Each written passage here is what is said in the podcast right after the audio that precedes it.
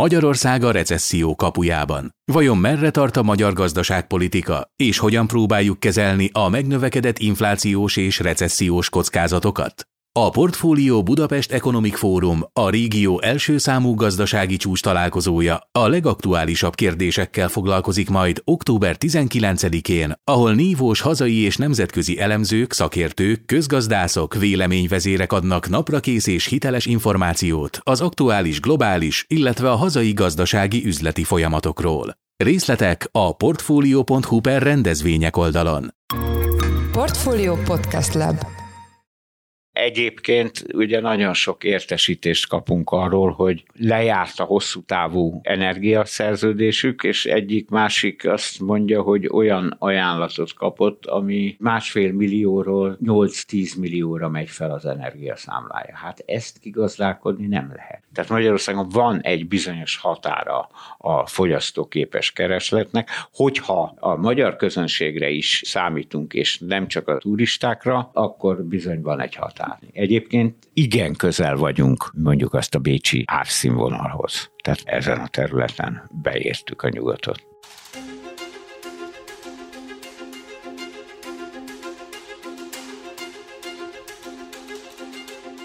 Sziasztok, ez a Portfolio heti podcastjének extra adása, október 10-én, én Orosz Márton vagyok a műsor házigazdája. Folytatjuk a magyar vendéglátó szektor kihívásaival kapcsolatos interjúsorozatunkat. Sokan ugyanis úgy vélik, hogy ez a szektor aránytalan mértékben szenvedte meg a koronavírus járvány gazdasági hatásait, most pedig az energiaások és a lakossági fogyasztás visszaesése miatt aggódhatnak a piaci szereplők. A mai műsorunk vendége Molnár B. Tamás gasztronómiai szakértő, szakújságíró, a Magyar Gasztronómiai Egyesület alapítója. Üdvözlöm Tamás! Jó napot kívánok! Köszönöm szépen szépen, hogy befáradt ide hozzánk a portfólió stúdiójába, és hát mi más lehetne a témánk, mint a magyar gasztronómia helyzete és jövője, lehetőségei, nehézségei, kihívásai. Hadd kezdjem rögtön egy, nem is tudom, talán keresztkérdéssel, vagy egy, vagy egy távlati kérdéssel. Milyen állapotban van a magyar gasztronómia 2022 őszén? Hogy lehetne meghatározni a szektor helyzetét? Jelen pillanatban mindenkit egy dolog foglalkoztat a megmaradás. Tehát egyszerre zúdult rájuk a rezsiköltség emelkedése, az alapanyag áraknak a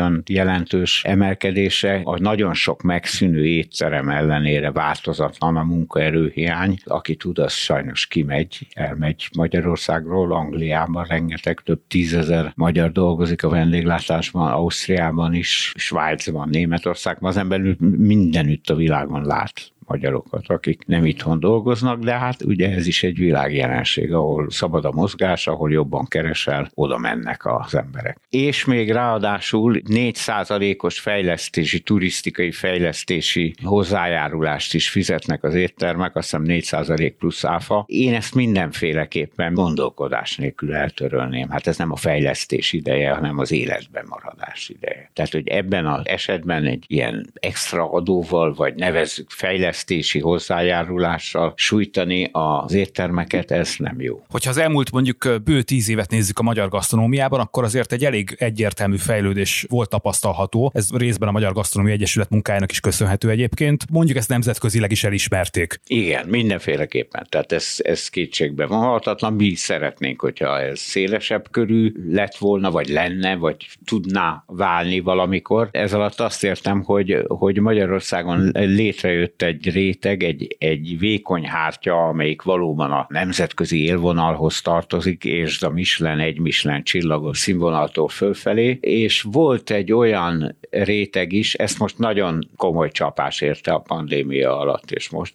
akik ugyan nem Michelin csillagosok, de ez a nagyon jó szívvel ajánlható, nagyon jó konyha, mint amilyen volt az olimpia, vagy a magas színvonalú kis vendéglői, vagy bistró konyha, mondjuk a csalogány 26, ezeket elérte a végzet. Mindkettő megszűnt néhány hónappal ezelőtt. Az olimpia, a csalogány, a fricska, aki nagyon hasonló vonal volt, és Budaörsön az ikon. Egyébként ugye nagyon sok értesítést kapunk arról, hogy lejárt a hosszú távú energiaszerződésük, és egyik másik azt mondja, hogy olyan ajánlatot kapott, ami másfél millióról 8-10 millióra megy fel az energiaszámlája. Hát ezt kigazdálkodni nem lehet. Lehet. Tehát Magyarországon van egy bizonyos határa a fogyasztóképes keresletnek, hogyha a magyar közönségre is számítunk, és nem csak a külföldiekre és a turistákra, akkor bizony van egy határ. Tehát ahol nem lehet tovább emelni. Egyébként igen közel vagyunk a mondjuk azt a bécsi árszínvonalhoz. Tehát ezen a területen beértük a nyugatot. Hát igen, ez látszik egyébként az árakban, hogy azért volt itt egy komoly ugrás, és folyamatosan én úgy látom étterembe járó emberként, hogy folyamatosan emelnek az árakon. Nyilván mi mást is tehetnének a tulajdonosok meg az üzemeltetők, de vajon akkor az lenne a kérdésem, hogy ez a fejlődés, amit itt tapasztaltunk, és ami ön is említett, hogy, hogy ezt mondjuk nemzetközileg is elismerték, ez most akkor nagyon komolyan megtörni látszik már a pandémia óta? Igen, tehát a pandémiában nagyon sok étterem felérte a tartalékát, egyszerűen most már utólag ezt nyugodtan mondhatjuk, hogy egy sokkal nagyvonalúbb bértámogatásra lett volna szükség. Azt szoktuk mondani, hogy Ausztria a labor, osztrák példát követjük, hát akkor itt nem ezen a területen egyáltalában nem, nem követtük. Ott nagyon sok étterem vagy tönkrement, vagy felérte a tartalékait, és most ugye bejött ez az inflációs alapanyag, energia sok, és gondolkoznak egyébként, tehát a nyitvatartásokon kevesebb napig dolgozni, eleve azért minden héten vannak hagyományosan gyengébb napok, ilyen a hétfő és a kedd. Lát láttunk már olyan éttermet a világon, nem egyet, amelyik négy napig van nyitva egy héten. Vidéken azért közel nem olyan jó a helyzet, mint Budapesten, de megjelent a Tatai Platán, a Szegedi Alabárdos egy nagyon jó konyha, nagyon egyéni konyha, de ugye ez az öröm zenélés. Tehát ezeket negyed évente, fél évente tartanak ilyen estéket. Egyébként egy szűkebb étlappal próbálnak dolgozni, és van egy szállodájuk is, azt pedig bezárják most. Ugye egy csomó olyan tényező van, ami most igazán nehezíti a vendéglátás életét. Azt gondolom, hogy valószínűleg sokan keresik meg a Magyar Gasztronómiai Egyesületet azzal, hogy ők most belevágnának ebbe a bizniszbe mégis. Mit lehet nekik tanácsolni egyébként? Van-e olyan szegmens, amiben talán most érdemes lehet belevágni? Azért olyan nagyon-nagyon sokan nem keresik meg az Egyesületet most ebben a pillanatban, hogy belevágnának az üzletbe, de valóban van ilyen például az október 6-a utcában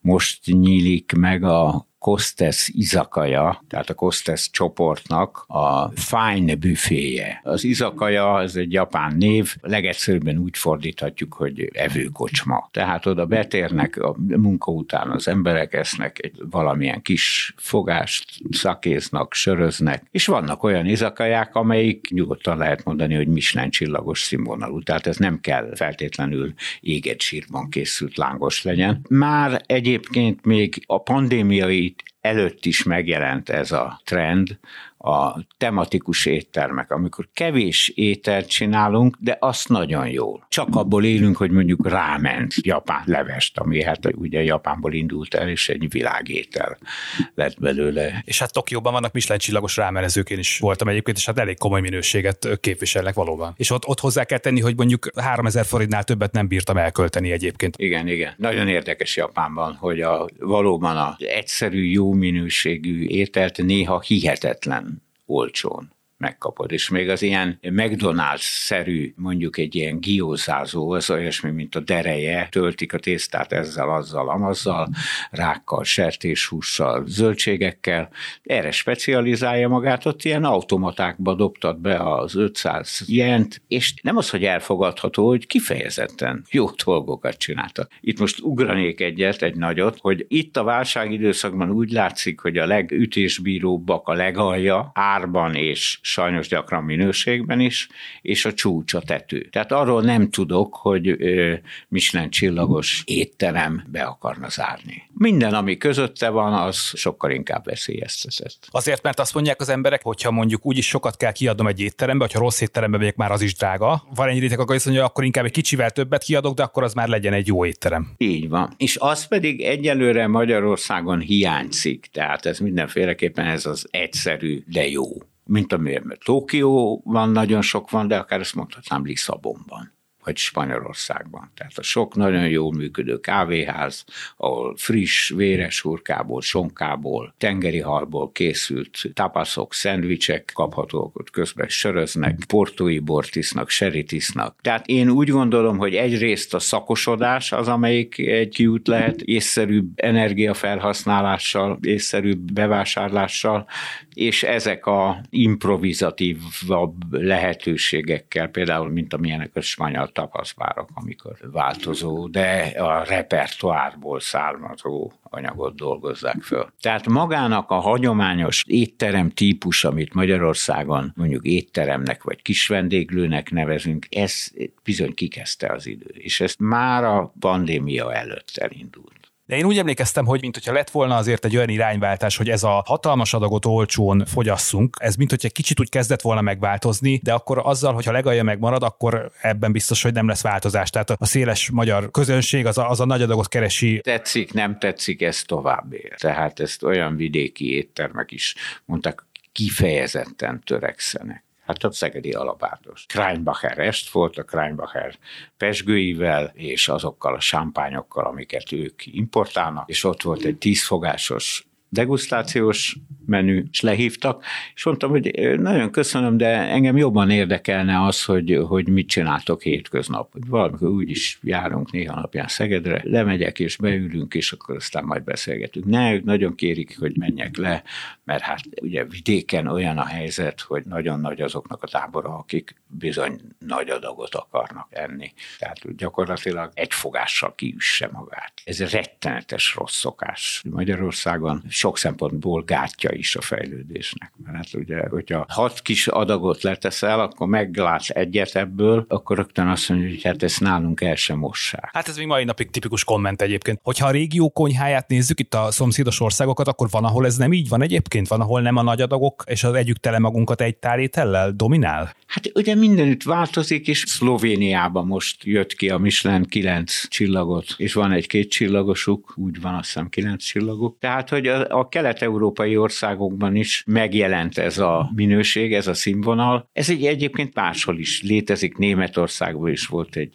réteg, akit ugye azzal gúnyoltak, hogy hát ugye a fél marhát oda kell rakni neki az asztalra. Tehát ez a nagy evés igénye van, nálunk ez egy ilyen nemzeti sport. És nem úgy tűnik, hogy, hogy ez eltűnne, sőt, hát ahogy azt gondolom, hogyha most ezzel a helyzettel valószínűleg ez tovább fog eszkalálódni. Persze. Beszéljünk egy picit a beszállítókról. Szerintem nagyon érdekes ez a helyzet, hogy most velük mi történik. Volt egy nagyon szűk réteg gasztronómiai fejlődése termelt ki beszállítók területén, az MG-nek is van a aranyszalag minősítése. Ők most mennyire vannak a padlón? Gondolom, hogy nagyon megdrágult az élelmiszer előletes ezekben a speciális szegmensekben is, a csúcsminőségben is, vagy megvan még mindig az a fogyasztói réteg, aki eltartja őket? Kicsit távolabbról nézve, a fontos nagy beszállítóktól azt halljuk, hogy a harmad a, az éttermeknek nem rendel, tehát bezárás előtt van. Szabó László, a vendéglátó ipartestületének vezetője többet tud, ő mondta, hogy több tízezer étterem van veszélyeztetve. Tehát hogy ez egy borzalmas szám. De hát, hogyha belegondolunk, hogy nem csak éttermek, hanem gondoljunk egy, egy pékre, tehát az energiát én az állam helyében nagyon elgondolkoznék azon, hogy ezt sávosan adnám. Tehát ugye egy olyan, egy olyan vállalkozásnak, akinek az áram olyan, mint a kenyér, tehát itt mindenféleképpen az étel, hogy, hogy elkészítsük energiaigényes. Tehát itt ezekben a foglalkozási csoportoknál, hát ez egy komoly felmérés lenne szükséges. Itt gondolkoznék azon, hogy hogyan lehet ezt az energia árrobbanást kompenzálni. Ugyanakkor szerintem ez felveti azt a kérdést is, hogyha valaki mondjuk most abban gondolkodna, hasonlóan az éttermeknél, hogy most ő élelmiszer alapanyagból csúcsminőséget próbálna gyártani, és most kezdene bele valamilyen vállalkozásba, és azt gondolja, hogy ezt majd mondjuk a gasztronómiai szektor felé tovább tudja adni ezeket a termékeket, akkor hát jó eséllyel most megint ő is kétszer meggondolja, de inkább háromszor, hogy belevágjon Ilyen nem őrültek mindig vannak, tehát akiket nem érdekelnek rossz körülmények, hanem belefognak, és nagyon jó bárányt akarnak, jó csirkét, marhahúst. Én úgy érzem, hogy ezeknek azért egyelőre még megvan egy bizonyos törzs közönségük. Tehát aki főzött beregi csirkéből, meg kurcaparti a másik, akinek most még vizsgálat alatt van, most akarjuk megadni az aranyszalag tanúsító védjegyet, ez a rendkívüli minőség. Védjegyet, tartási körülmények, genetika, és hát a legfontosabb az íz, ugye, mert különben hiába tartjuk így, meg úgy, meg amúgy, hogyha nem jó az íze. Vannak olyanok, akik ennek ellenére, hát ez is nyilván ezeket nem tegnap előtt kezdték el, hanem évekkel ezelőtt, és most jutottak el odáig, hogy ebből termék lesz, ezek nem fognak megállni. Van egy-kettő-három, igen. Nekem személyes kedvencem a tahitótfalusi pisztránk egyébként, ami egy nagyon hozzáférhető áron lehet kapni, tehát hogy alig drágább, mint mondjuk, amit megveszek a diszkontban, és hát minőség az tényleg, tényleg egészen fantasztikus. Feszes húsú, nem túl etetett, nem túl sokat tartanak. Vajon azzal, hogy ilyen időket élünk, felértékelődhet az a kvázi regionális gasztronómia szerepe, tehát az, hogy az éttermek elkezdik keresni, hogy lokálisan hogy tudnak hozzáférni helyi alapanyagokhoz? Igyekeznek, van több is a vadvirág például Észak-Magyarországon. Ők itt a bőrzsönyben. Igen. Szóval nagyon sok rendkívüli jó minőségű alapanyagról le kell mondani ebben az esetben. Hát ugye vannak, akik azt mondják, hogy Magyarország egészen úgymond egy régió. Tehát, hogy már a vadvirágban már Egerből nem hoznak. Tehát ezt egy kicsit túlzásnak tartom, de minden esetre egy trend, és komoly éttermek is, Ellen Passard éttermezett, saját kertészetet nyitott, saját állattartása van, még csak nem is bízza másra. Hát ahol 35 kilométeren belül jó minőségben marhát is, és mangalicát is, és szárnyast is, és halat kapni, hát azt nem Magyarországon nem tudom, hogy hol van ilyen. De lehet ezzel kísérletezni természetesen. Lehet az étlapot is megpróbálni úgy formálni, hogy azokra az alapanyagokra építsünk, amit itt a közvetlen környezetben van. Ez egy idea, ez egy törekvés, ami nagyon szép és nagyon jó, és nagyon sok szempontból megfontolandó, és nagyon sok pozitív tulajdonsága van, de nem igazán megoldható volt. Eckhart Witzigman azt mondta egyszer, amikor valami hasonló kérdést tettek föl, hogy az évszázad szakácsa volt három Michelin csillagos, az első francia nyelvterületen kívüli három Michelin csillagos, hogy és akkor le kellene mondanom a svájci tejszínről, hogyha így gondolnák is a Normandiából származó nyelvhalról, ami a világ legjobb hala. Nagyon sok szakács jogosan úgy gondolkozik, hogy én szeretném a legjobb alapanyagokat oda tenni az asztalra, és azokkal dolgozni. Beszéljünk a csúcséttermekről. Kíváncsi lennék a véleményére, hogy mondjuk Budapesten most mik a, a legjobb éttermek, mennyire változott ez mondjuk az elmúlt egy-két évben. És én előzetesen egyébként azt kértem Tamástól, hogy nyugodtan beszéljünk márkákról, éttermekről, séfekről. Hogy néz ki most a csúcsgasztronómia Budapesten? Nagy részt változatlan, tehát hogy azok, akiket a Michelin egy csillagosra értékel, ezek a legjobb éttermek ma Magyarországon. Ugye egy érdekes dolog a, jelent meg, ami viszonylag újnak mondható, a Costes Downtownnak a megújulása, tehát a Miguel Weira, a régi konyhafőnök már ugye nem aktív, és azóta volt több konyhafőnökváltás, és oda megérkezett Molnár Márk, aki egyébként a fiam 22 éves utazás után ő Spanyolországban kezdte, a Martin Berasatekinál, aki egy három csillagos, aztán Ferrán Adria, Párizs több év, ott is vezető éttermekbe, Taiwan, Ludoyen, aztán a londoni Zumának lett a séf helyettese. A Zuma egy ilyen úgynevezett izakaja, tehát, hogy mulató hely is egyszerre, bár is, étterem is, grillétterem, sushi étterem, és modern japán konyha. Aztán volt Tokióban, és utoljára azt hiszem Vietnámban volt konyhafőnök Saigonban, és hát ezekkel a tapasztalatokkal vette át a Costes downtown Nagyon erős, egy csillagos színvonalon vannak, egy nagyon érdekes, ütős menü állt össze. Tehát, hogy van egy-két-három étel, amire az ember emlékszik évek múlva is, és ez egy nagyon fontos dolog, hogy bevésődjön. Elégedett egyébként a fiának a főztjével? Három hete voltunk, három-négy hete, majd a beszámoló kint lesz hamarosan a bűvös szakácson, nagyon, nagyon összeállt a dolog, és ugye sokat látott már, és egy nagyon jó koncepciót követnek, hogy nem radikálisan cserélik le az étlapot a szezonoknál, hanem úgymond görgetik maguk előtt az étlapot. Az ételeken mindig van valami finomítás, valami változtatás, hogy jön a törzs vendég, akkor ne ugyanazt kapja, és hogy adott esetben javuljon. Így alakulnak ki a signature, az emblematikus ételek. Az étteremre jellemző, vagy amit nem lehet levenni az étlapról. Ezeket reformálgatják, persze szezonálisan akkor eltűnik, egy másik jön a helyére, természetesen új ételeket is kreálnak, amik vagy beépülnek az étlapba ilyen módon, vagy nem. Most a második alkalom az nagyon megerősítette a jó vonalat. Hát és a Kostes csoportnak van még két másik csúcsétterme is, azok például mennyire tetszenek önnek egyébként? A Rumor, Kostes, Kostes Downtown, és most nyílik az Izakaja. Hát ez az Izakaja nagyon érdekes lesz. Én úgy tudom, hogy a Rumor is kifejezetten sikeres. Mennyire tetszik önnek például a Szél Tamásék két éttermes koncepciója? Mennyire működik így ez a budapesti gasztronómiában? Ez megint csak egy olyan bevált gyakorlatot követ, hogy van egy úgymond csúcsvendéglőnek zászlós hajó, és van egy, ami, hogy mondjam, mondjam, apró pénzre váltja. Hát az Ellen Ducassnak is van 21 Michelin csillaga, abból három három csillagos, meg két csillagosok, meg egy csillagosok, és 37 étterme a világon, amik bistrók. Ilyen, olyan, amolyan koncepcióval, de bistrók kis vendéglő.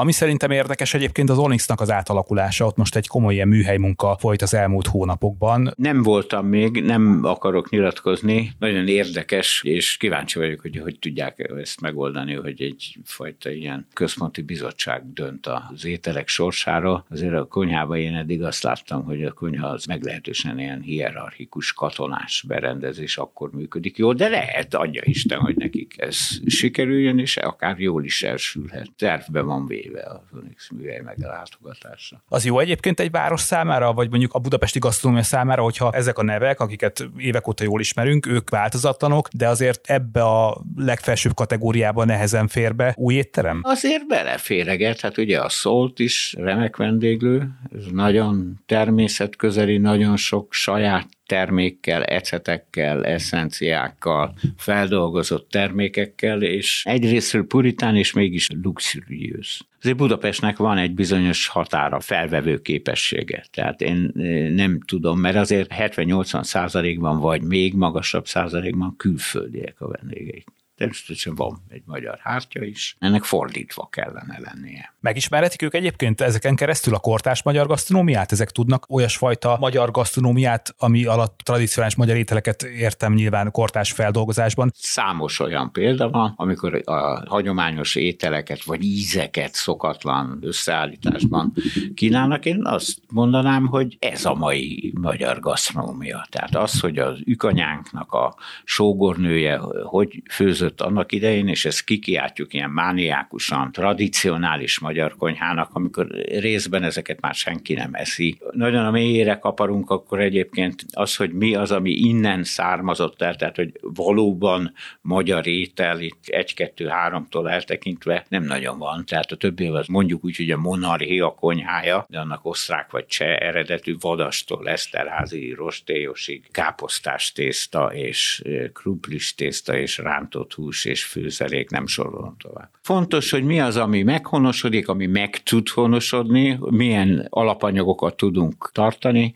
például a tokhal. Szegedi Alabárdosban tokhalból készítenek katsuo busit, vagyis azt a japán szállított, sózott, füstölt halat, amiből az erőleveseiket csinálják. Tehát hajszál vékonyan bele gyalulják a forró lébe, amiben van kombu, ami egy nagyon nagy umami tartalmú természetes étel ízfokozó. Hát ők most a keszthelyi tokhalból gyártottak egészen kiváló už si to väčšina, to keď mászást a keszthelyi tokhallal, aminek ez az alapja, és fehérbor, és petrezselyemecet. Száz év múlva lehet, hogy hungarikum lesz a kacóbus. Igen, azt mondjuk el a hallgatóknak, talán az umami szót nem ismerik, az ötödik íz. Ötödik íz, nincs önálló íze, az összes többi ízt élénkebbé, intenzívebbé teszi. De egyébként igen magas umami tartalma van. Minden fermentáltnak, kovászos uborkának, savanyított káposztának, paradicsomnak, erdei gombáknak, szárított erdei gombákat, hogyha ki engedjük a levüket, és abból van főzünk, az egy nagyon umami gazdag. Többször említettük már a, a Michelin-t, mint értékelési rendszert, és én tudom, hogy ön elég élesen kritizálta a legutóbbi budapesti Michelin Guide-ot, vagy Michelin ajánlásokat. A hiányosságait inkább. Tehát nem feltétlenül azzal volt bajom, hogy mi az, ami benne van, mi az, ami nincs. És az, az, az egy kicsit úgy felveti ezt a kérdést, hogy milyen intenzitással, milyen nívon, milyen tanácsadás alapján tesztelnek Magyarországon. Most ugye a fő probléma az, az inkább az, hogy a Michelinnek is a költségei annyira elmentek, hogy rászorul arra, hogy illető országok turisztikai ügynökségei támogassák. Na most ez nagyon nem szült jó vért a távol-keleten, tehát ezekre vannak a Hongkong, Szingapur, Dél-Korea, bizonyos Japán területén, ami óriási felzúdulást váltott ki, elsősorban a helyi gasztró közönségből, de olyan európaiak, mint Andy Heiler, Andy Heiler egy angol ügyvéd, aki azt a feladatot adta magának, hogy a világon létező összes három csillagos étterembe és nem csak három csillagosban, hanem két csillagosba és egy csillagosba is, és ezeket járja, és van egy 15 éves blogja, ahol leírja, hogy mit evett, mennyibe került, az ételeket is pontozza, és ő elment Michelin ajánlások alapján azokba az országokba, hát azt mondja, hogy talált olyan három csillagost, akinek azt mondja, hogy még az egy csillag se jöhetne szóba. Itt akkor valami baj van. Na most a turisztikai ügynökségek, hát ez nyilván nincsen szerződésben lefektetve, de egy államtól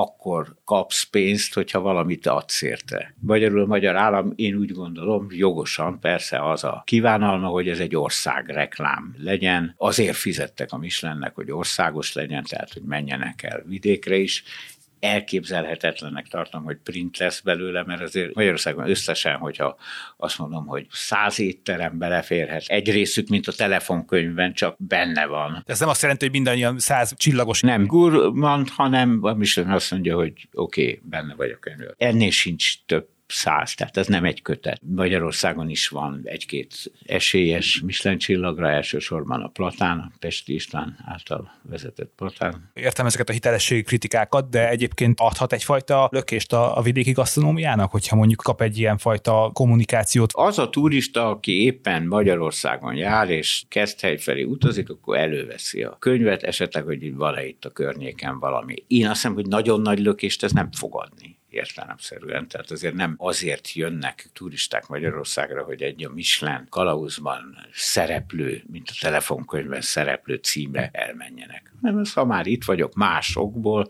mert nagyon jó az ország, mert csodálatosan érzem magam Magyarországon, éppen a Balaton felvidéken járok, és kinyitom a könyvet, és megnézem, hogy milyen lehetőségek vannak. Lökés nem fog semmiféleképpen adni. Van olyan hiteles forrás, mondjuk ilyen kalauz szinten, ahonnan lehet tájékozódni most Magyar Magyarországon? Azért kérdezem, mert ön korábban főszerkesztője volt a Gómiónak. Tulajdonképpen szüksége volt egy szponzorra, tehát ez, ez nem is kétséges. Mi nálunk volt print is, meg online is, meg minden. Az volt a terv, hogy egy közép-európai Gómió megszületik, erről mindenki rábólintott, és az utolsó pillanatban a főszponzorok visszaléptek. De már ez olyan szinten volt, hogy lementek bukaresti tesztek, és Horvátország le lett, és Szlovákia le lett tesztelve, és akkor a licenc birtokos Pollok László volt, Isten nyugosztalja már meghalt, azt mondta, hogy akkor most ő ezt köszöni szépen. Tehát egy, ez, egy, ez egy nagyon nagy írvágás volt. Aztán mi megkerestük még, de akkor Franciaország éppen tulajdonos váltás volt. Úgyhogy ez a dolog elaludt. Nagyon-nagyon fontos volna, hogy ez ne váljon belterjessé.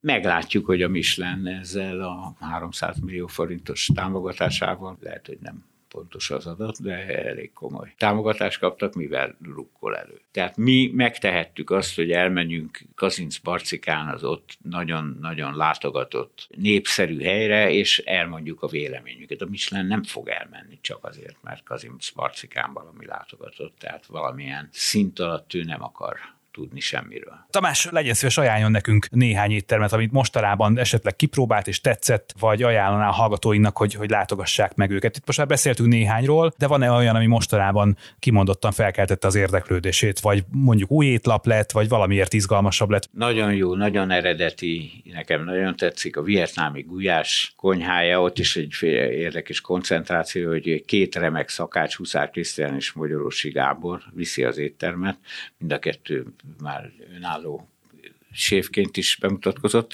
és most, hogy rettenetes ugye a munkaerőhelyzet, szakember talán lehetetlen, összeálltak és ketten csinálják a konyhát, vannak emblematikus ételeik és állandóan változó kínálattal. És kis bővítették most nemrég egyébként. Kibővítették, ami részben fagylaltozó és sushi, tehát nem több kis sushi, hanem egy nagy sushi tahitót falui pisztrángal. Említettem a Costes Downton, és ez a probléma, és ez a rákfenéje a magyar gasztronómiának, hogy amire a Michelin azt mondja, hogy Bib Gurman, a jó étel, jó áron, jó értékarány. Ez hiányzik. Tehát ebből, ebből kevés van. Nagyon érdekes, a Tuna Park barbecue, nagyon jó az egész barbecue ételek. Érdekes lesz, mindenféleképpen érdekes lesz ez a Kostas izakaja, most egy-két hét múlva nyílik. Tehát ezért mindig születnek újak, mindig vannak olyan helyek, ahol, ahol a tulajdonos komolyan veszi, és olyan mancsaftot, olyan csapatot bérel fel, amire eredményt lehet elérni. Ez eléggé ingoványos ez a talaj. Tehát, hogy ami